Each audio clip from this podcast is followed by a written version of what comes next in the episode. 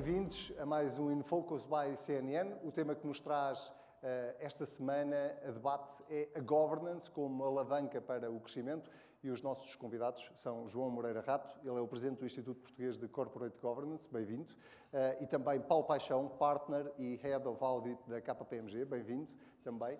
Eh, nós, quando estávamos a discutir o título para este InFocus, juntamente com a KPMG, estamos a tentar encontrar uma forma de conseguir explicar a quem nos está a ver e a quem nos está a ouvir eh, quão importante é o governance, porque apesar de tudo não deixa de ser uh, um estrangeirismo e não deixa de ser um, um palavrão que mesmo para muitos empresários se calhar ainda uh, não passa disso mesmo ou não passa se calhar de uma mania de uns quantos que querem uh, ocupar-lhes o tempo com estes temas. começo por si, João Moreira Rato, por lhe perguntar porquê é que de facto o governance é crítico para o crescimento das empresas? O, o governance está, está onde está porque é crucial para a tomada de decisões. É? Para que as decisões sejam bem tomadas, sejam robustas, sejam sólidas, é preciso um bom governance. Portanto, eh, nas empresas passa-se o tempo todo a tomar decisões. É? Uhum. Eu acho que é muito intuitivo para toda a gente que a tomada de decisões é crucial, crucial nas empresas. E na tomada de decisões é importante não só que essas decisões façam sentido do ponto de vista estratégico, é? a médio e longo prazo, é? e por isso, quanto mais sólida for a tomada de decisões, quanto mais essas decisões forem discutidas, forem vistas eh, e, e, todos os riscos equacionados e bem equacionados, mais eh, sólida é essa, essa tomada de decisão. Mas quando nós falamos de, desculpa interromper, quando falamos de governance, estamos a falar de muita coisa, não estamos a falar apenas de uma coisa, certo?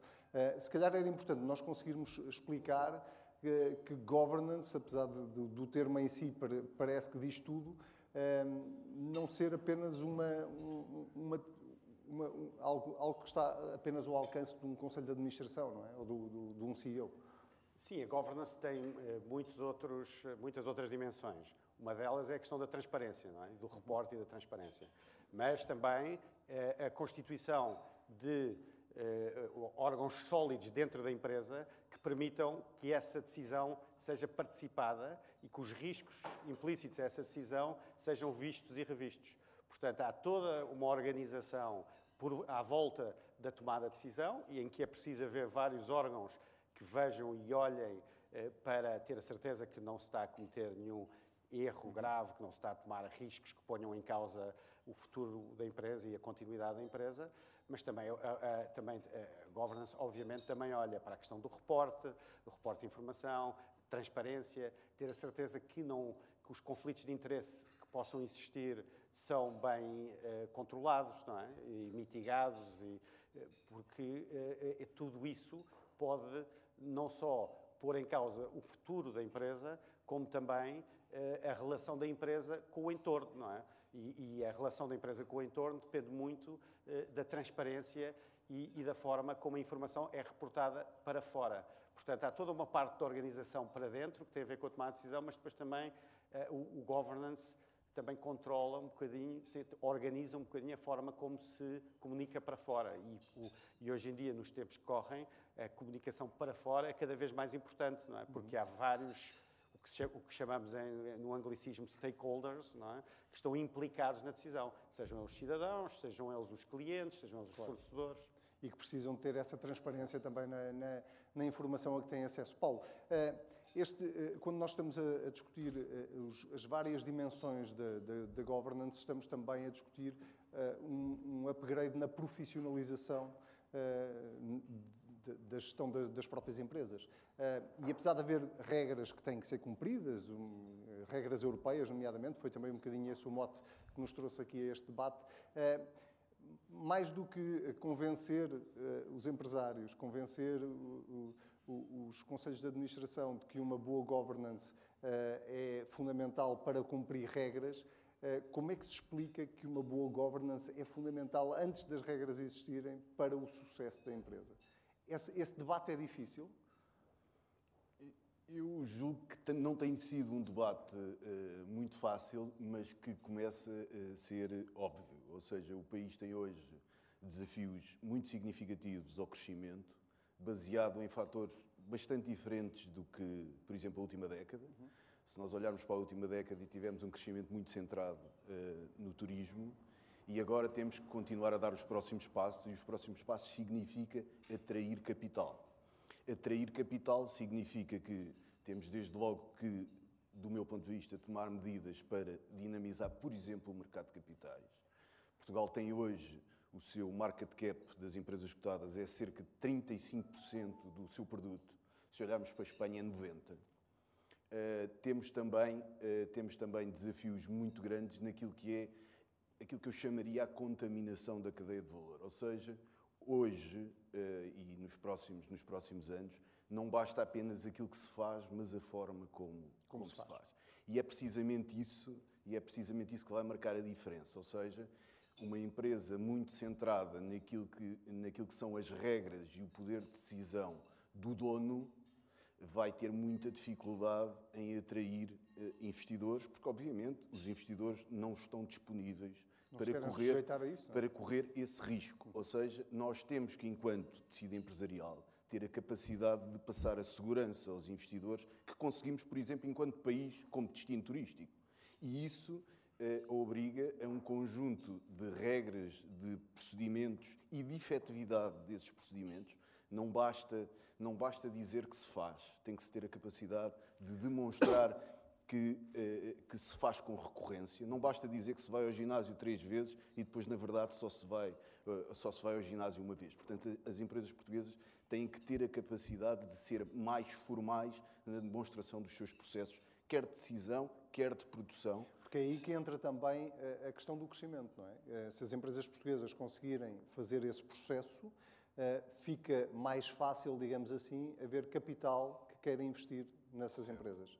Sim, ou seja, os investidores, os investidores estão disponíveis para investir num destino que é um destino hoje muito atrativo, mas com processos que conhecem. Repare, se, se um investidor vai investir numa empresa que tem um diretor comercial fantástico, mas que é um one-man show, potencialmente os investidores não estão disponíveis para isso, porque não têm a capacidade de saber quanto tempo é que esta pessoa vai resistir na organização. Portanto, ou seja, os processos eh, organizados eh, a forma de fazer organizada, equilibrada em termos de práticas, por exemplo, de contratação de fornecedores, os temas da ética, eh, são temas que, para quem vem de fora investir, são capitais.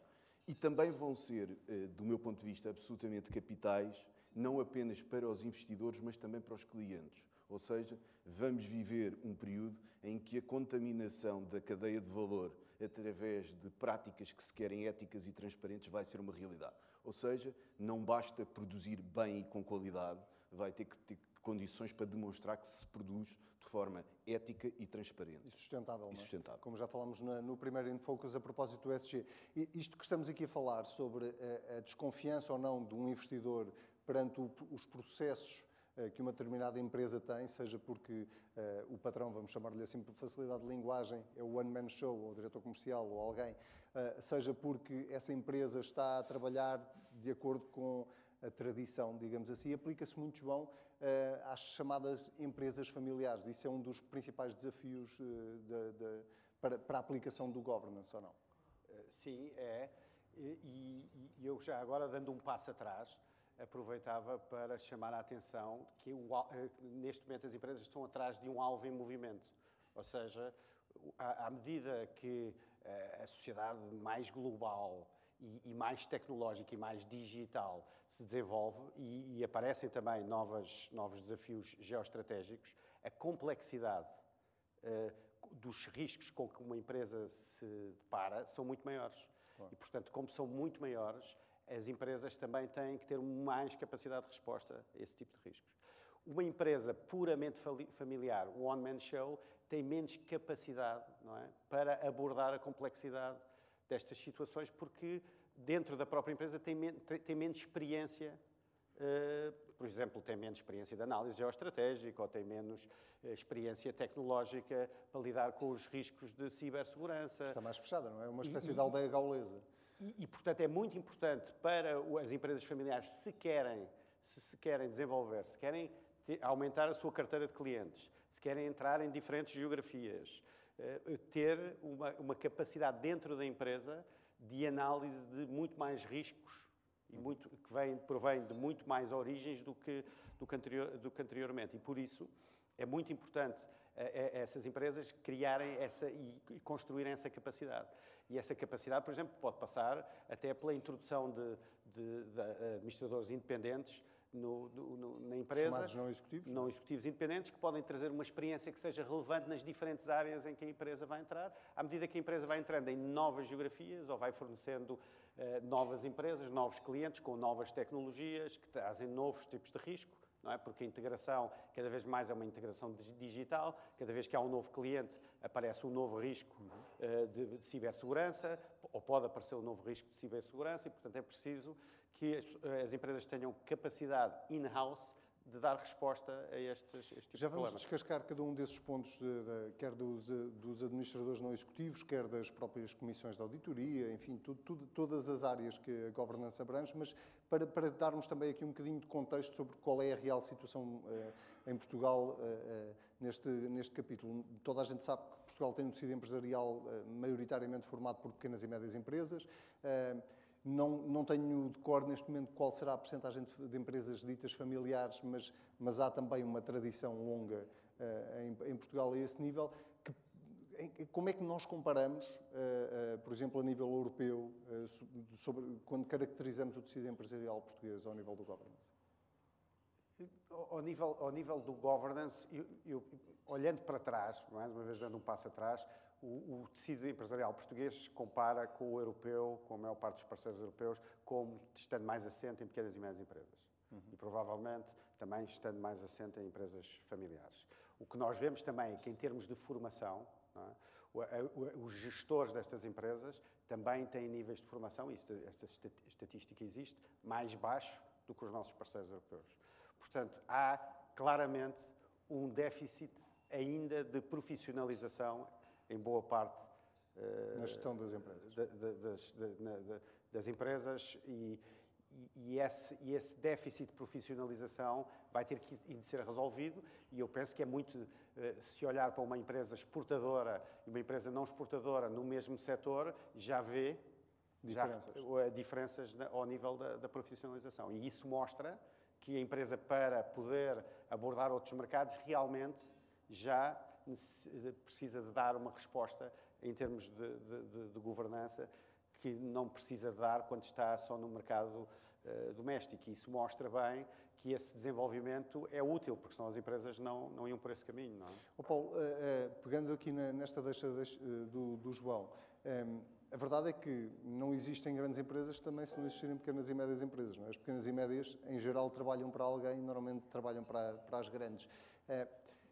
Isto, isto que o João dizia, de eh, quando uma empresa começa a exportar, naturalmente isso obriga, porque entra em mercados eh, mais competitivos, porque, porque obriga essa empresa a, a, dar um salto também ao nível do governance, provavelmente, ou a profissionalizar um bocadinho mais a sua gestão. Eh, o, o, que é que nos falta para que as, as pequenas e médias empresas, que provavelmente ainda não exportam, mas que trabalham para grandes empresas em Portugal, faz, deem esse salto? Como é, como, é que há, como é que se consegue o tal efeito de contágio que seria provavelmente o desejável eh, ao nível do governance?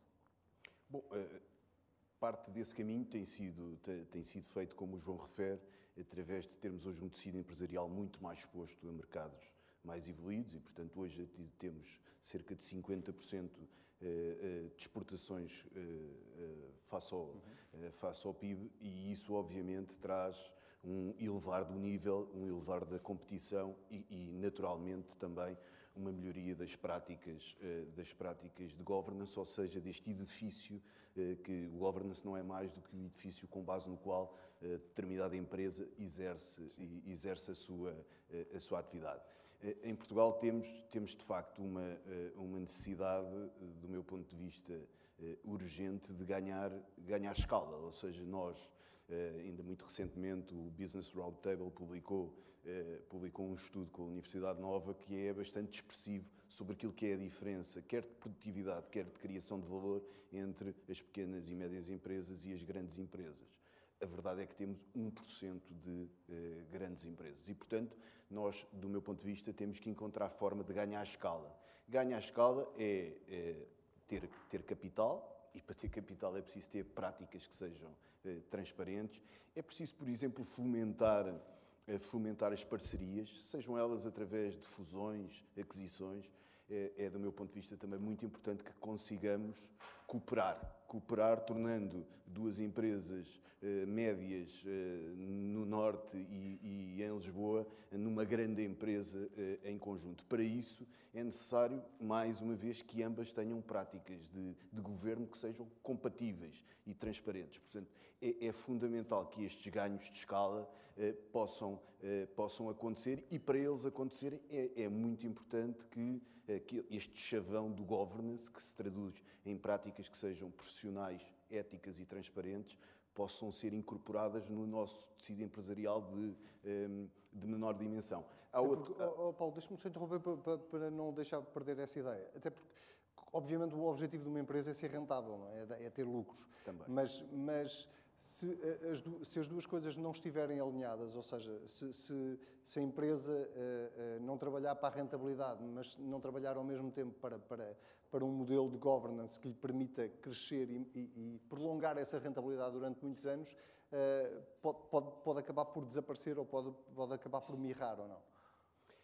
Repara, o conceito, do meu ponto de vista, aquilo que são os critérios que nós hoje chamamos de ESG, vêm eh, mudar substancialmente a noção de lucro, ou seja, a noção que os nossos empresários têm que ter eh, de lucro, porque o lucro era sobretudo um lucro financeiro, ou seja, era um resultado, era um ganho financeiro.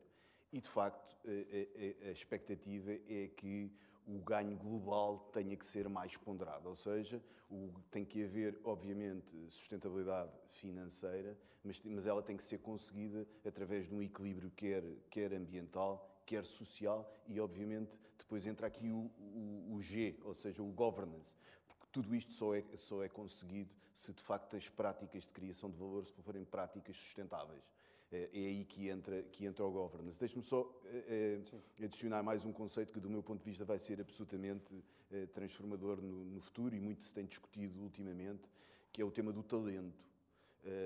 O governance é absolutamente fundamental para atrair talento. Portanto, os nossos jovens, as pessoas que temos, que temos hoje no mercado de trabalho, que têm níveis de sofisticação e de preparação compatíveis com este crescimento, são pessoas que querem trabalhar em empresas que são empresas onde, onde, conhecem as regras, onde podem atuar de forma ética e sustentável e, portanto, parece muito difícil que o tal lucro financeiro que possa ser suportado se não tivermos uma, uma componente transversal que permita, eh, que permita atrair estes diversos fatores. Capital para investir, talento para fazer, para tornar rentável esse, esse capital e para tudo isso é preciso processos e regras claras e transparentes. Portanto, é muito mais, do meu ponto de vista, do que o, lucro financeiro. Claro. Oh, oh, João, e como é que, uh, como é que se explica uh, aos empresários que isto não é só uh, um capricho, esta coisa do governance e do SG e mais 20 regras para cumprir e agora é a Comissão Europeia e agora tem que... Como é que, como é que se explica aos empresários que de facto isto é em benefício deles e não é apenas mais uma, uma pasada de burocracia que lhes estão a colocar em cima uh, para, para, lhes ocupar o tempo e para eles estarem menos tempo focado no, na rentabilidade? Do, do, ponto de vista prático, é, é, é muito simples. Não é? A primeira grande questão, e que o Anselmo estava aqui a, a, que estava aqui, que trouxe aqui para cima da mesa, não é? Que é isto não é só uma questão de eh, lucro do curto prazo, não é? Isto tem a ver com a resiliência da empresa. Uhum. Ou seja, a, a, governance, de alguma maneira, é uma, um, um, instrumento também para aumentar a resiliência da empresa. Ou seja, para, para a, a, resiliência quer dizer a capacidade de navegar em diferentes águas, em diferentes ciclos, uhum. em diferentes mercados, é? porque o, o barco, eh, se estiver, se, estiver mais, se estiver mais acautelado em termos de riscos, aguenta várias tempestades, vários mercados. E, e, portanto, a questão da resiliência é, sem dúvida, o objetivo principal para o empresário. É? Depois, como o Paulo disse aqui, os, a relação com os fornecedores uh, e, e, com os clientes. É? Porque os clientes e os fornecedores vão ter um grau de exigência que ele não pode ignorar, porque senão passa a ter a diminuir a sua carteira de clientes ou uh, fica condicionado em termos de fornecedores com quem pode trabalhar.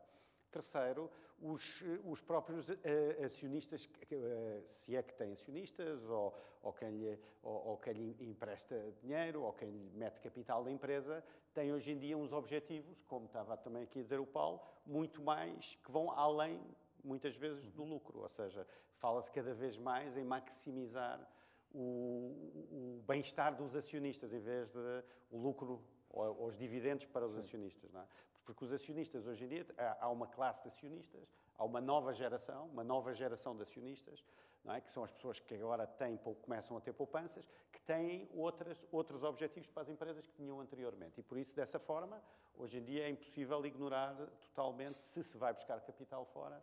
Eh, portanto, entre a dimensão da resiliência, eh, fornecedores, eh, clientes, acionistas não é? e, a capacidade de, de, de de reter talento, não é? De reter...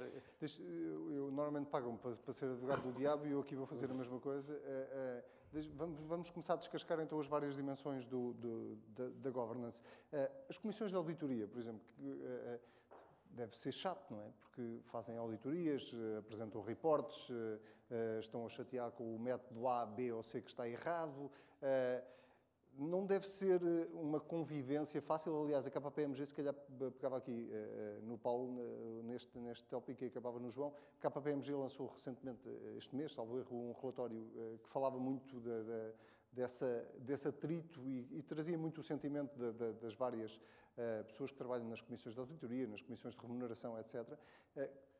como é que, voltando à, à pergunta original, como é que se casa esta, esta necessidade de, por um lado, mais, de trazer mais transparência à empresa, mas, por outro lado, desculpem a expressão, ter ali uns chatos uh, que querem reunir e querem chamar a atenção e que estão a mandar reportes e que parece que não estão a trabalhar porque só, só, só estão a escrever. Paulo. Bom, uh, lá está, parte daquilo que é... Sou eu a fazer uh, advogado não, diabo, não, com não certeza é, é, é, e é ótimo que assim seja. Uh, obviamente que parte de, de, uma visão, daquilo que é a visão do, eh, do acionista eh, ou dos acionistas, de qual é que é o nível de, de transparência, de contraditório que querem ter dentro de uma organização. Ou seja, eh, podemos criar organizações de sentido único, em que uma pessoa decide qual é que é o rumo e impõe esse rumo, ou então queremos ter uma perspectiva mais, mais aberta daquilo que são os riscos e a uhum. gestão das várias, eh, dos vários incidentes. Obviamente que tendo em conta um, um, aquilo que se perspectiva que está a acontecer e que se perspectiva que continua a acontecer, a incerteza que, que, que assistimos globalmente na, na sociedade, eh, quer, quer as comissões de auditoria e os administradores não executivos têm de facto um papel fundamental para poder desafiar a gestão executiva para as diversas incertezas, os diversos caminhos e a forma de chegar a esses caminhos.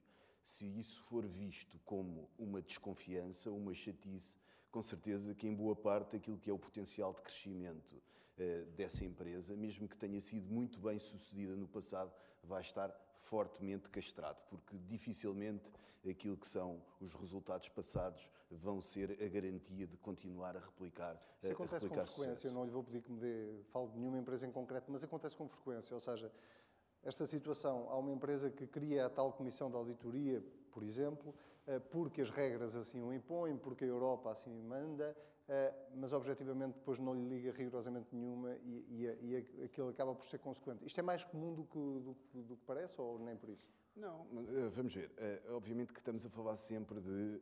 Temos uma, temos uma realidade portuguesa, temos uma realidade de países mais desenvolvidos.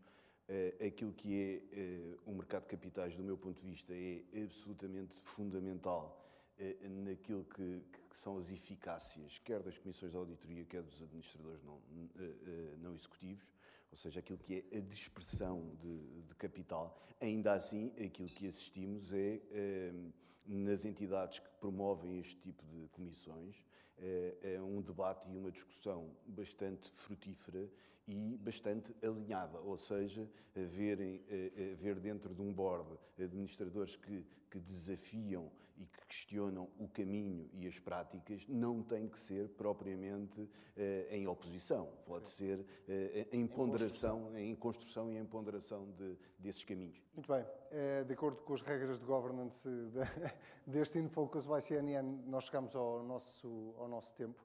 Paulo, queria agradecer muito o contributo que deu para este debate. João, igualmente agradecer muito, agradecer a todos vocês que tiraram uma hora e meia da vossa manhã antes de irem para, para as vossas empresas para estarem aqui connosco e agradecer a si que esteve aí desse lado por acompanhar mais o InFocus by CNN, Governance como alavanca do crescimento, uma parceria da CNN Portugal com a KPMG.